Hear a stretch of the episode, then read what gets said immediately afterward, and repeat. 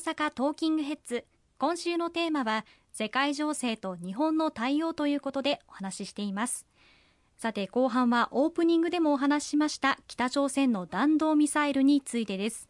一発の ICBM 級弾道ミサイルを東方向に向けて発射しました。この ICBM 級弾道ミサイル、まあ、聞く言葉ではあるんですけれども最新型みたいなことに捉えていいんでしょうか？あはい、あの ICBM 級というのは、まあ、大陸弾道弾ミサイルというものを略したものですけれども、まあ、長距離の射程を持つ弾道ミサイルということで北朝鮮が開発を進めている中でも、まあ、最新型の弾道ミサイルというふうに認識してよろしいのではないかというふうに思います。今回の2月の18日の午後5時20分ごろ平壌付近からこの ICBM 級の弾道ミサイル1発を発射をしております。約66分間あの飛翔して先ほど冒頭も申し上げましたけれどもロフテッド軌道ほぼ真上に打ち上げて高さ最高高度は5700キロメートル程度まで打ち上がった後ほぼ真下に落ちてくると。飛翔距離でいうとまあ約900キロ飛んで日本の北海道沖の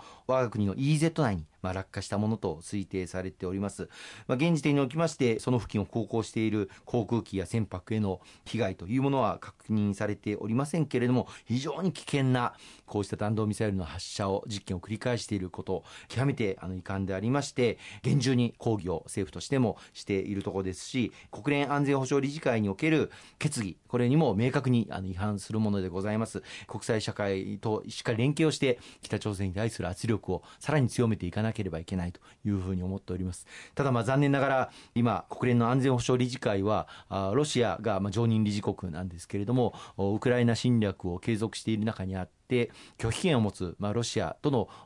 距離感が非常に難しい状況にあります、まあ、本来であれば安保理で一致結束をしてさらに厳しい決議を出すなど北朝鮮に対する圧力をかけていかなければいけないんですけれどもそう容易なことではないという状況の中で我が国としていかに、日本の平和と安全あるいはこの東アジア地域の平和と安全を守り抜いていくのかという取り組みを進めていかなければいけないと思います。今年はそういう意味では G7 の議長国を日本が担うことになっていてこの G7 の結束をしっかりと維持していく。そしてこの東アジア地域での平和を害するような行動力による現状変更を行うような取り組みこうしたものに対する圧力また強い結束した姿勢を示すということが極めて重要になってこようかと思います。5月には広島で G7 の首脳会合サミットが行われることが予定されておりますしそれ以外にも全国各地で G7 の閣僚級会合が行われることになります大阪においても秋に G7 の貿易大臣会合が予定されておりましてこうしたさまざまな分野での G7 の重層的な結束を強めていくそういった後期の中で外交的な国際社会の秩序というものを立て直していくそのリーダーシップを日本が果たしていかなければいけないと思いますね。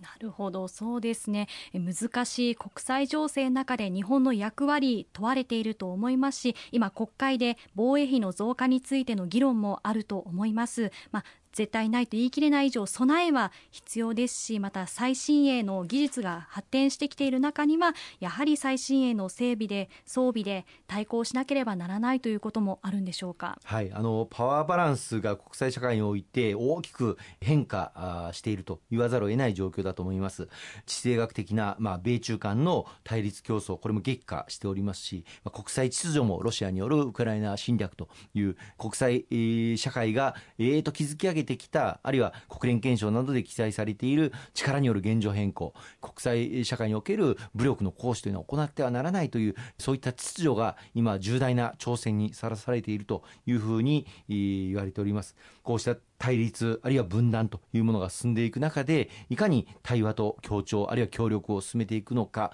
ということも非常に重要ですしまた日本自身が我が国の平和と安全を守り抜いていくそのためのしっかりとした備えを蓄えていくということも必要不可欠だというふうに思います。去年の2月24日ロシアによるウクライナ侵略が始まって当初はもう一瞬にしてウクライナの首都キーウも含めて占領されてしまうのではないかというふうにも見る向きがあったんですですけれども、ここまでウクライナが持ちこたえているのは、2014年のクリミア半島をロシアが侵略して以降、ずっとそのウクライナはあの G7 各国と連携をしながら、まあ、ウクライナ自身の国防力、これを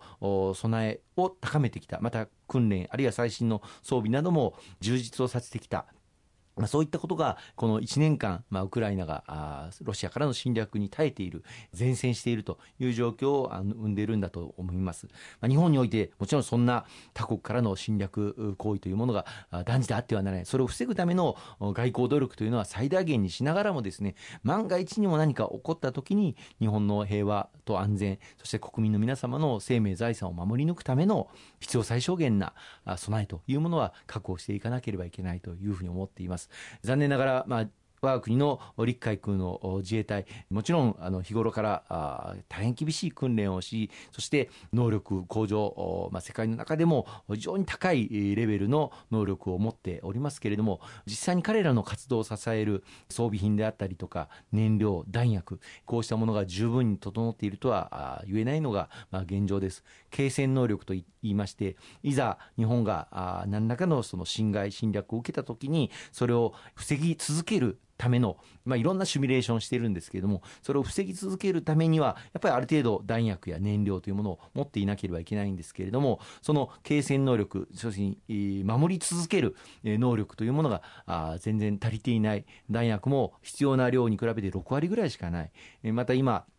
自衛隊のいろんな装備品、航空機であったりとか、あるいは船舶であったりとか、こうしたものの稼働率も非常に低くてですね、本来であれば修理をして、新しい部品を取り寄せて、修理をして稼働率を、まあ、できれば100%にしていかなければいけないんですけれども、残念ながらその修理をするための部品を買う予算が十分にないと。したがって新しく買えないので同じ型の別の飛行機あるいは艦船から部品を取ってきて、まあ、共食い状態ですよね。こうやって直してなんとか飛ばしている。その結果自衛隊のまあ航空機、まあ、種類にもよるんですけれども稼働率がまあ5割程度6割程度の装備品もあるというような現状の中でこうした稼働率もしっかり確保していくそのための予算をつけていくことが大事だと思います。また自衛隊の全国各地にあるさまざまなあ駐屯地の施設、大社、官舎あありますけれども、耐震化基準も十分に満たしていない、非常に老朽化している、それこそまあ戦前からずっと使い続けているような建物もありますし、新しいまあ日本の建築基準法が制定されて耐震化が進められる前の耐震化基準で建てられた建物もたくさんございます。こうしたものの耐震化を進めていく、あるいはいざ地震が起きて津波被害に遭うような場所にある駐屯地もありますので、こうしたところの津波被害、浸水被害などもしっかり整備をしていくということも重要なことだと思います。こうしたことに対する、まあ、予算というものをこれまで残念ながら十分には確保してこなかったので、昨年の年末、私も関わらせていただきましたけれども、国家安全保障戦略という、まあ、国防文書の見直し作業をさせていただいて、防衛省に対する予算を大幅に引き上げさせていただくということを、まあ、決定をした次第です。その財源については、まだ今年の年末に向けて議論していくことになりますので、できる限り国民の皆様の負担は軽減できるように、日本の経済に水を差さないような形での決着を見ていきたいというふうに思いますが、まずは必要な我が国を守るために必要な能力、これをきちっと備えてもらうための体制づくりというのを始めさせていただいているということをご承知おきいただければと思いますね。そうなんですねあのニュースで見てると、まあ、自衛隊の訓練とかのニュースも見ますし、まあ、備えは十分にあるのかなっていうのを正直思っていたんですけれども意外と実情は実はそうではなかったりする部分もあってそういったところが今議論になっているということなんですね。そうですねいろんなシミュレーションをしながらですねどんなことがあっても日本の平和とそして国民の皆様の生命財産を守り抜くその役割をアメリカとしっかり連携をしてこの日米、同盟を基調としてまた国際社会 G7 をはじめ各国とも連携をしながらこの地域の平和と安定を守り抜く、まあ、そのためには日本の平和はやはり日本我が国が自らがしっかり守り抜くという意思と能力を持っていないと国際社会の協力はしてくれませんのでそのために必要な能力というものを持っていく必要はあると思います。わかりました。ありがとうございます。その他もう少しお伝えしておきたいことありますでしょうか？はい、あのウクライナに対するロシアの侵略があの発生して1年が過ぎました、そういった中、日本に来られるウクライナ避難民の方々も、まあ、今、それほど加速度的には増えておりませんけれども、これまでに2000人を超える方々が日本にお越しいただいて、多くの方が各地で新しい生活を始められています。まあ、日本語の問題、また各地域の地域住民の方々、自治会の方々とのコミュニケーションの問題、子どもたちの学校教育の問題、また仕事をして生活を安定自立化させる問題。本当にさまざま個別個別にですね課題を抱えていらっしゃいますけれどもこうした日本にお越しになったウクライナ避難民の方々への支援も息の長い取り組みが必要になるというふうに思います。日本政府はこうしたウクライナ避難民の方々に対する支援として半年間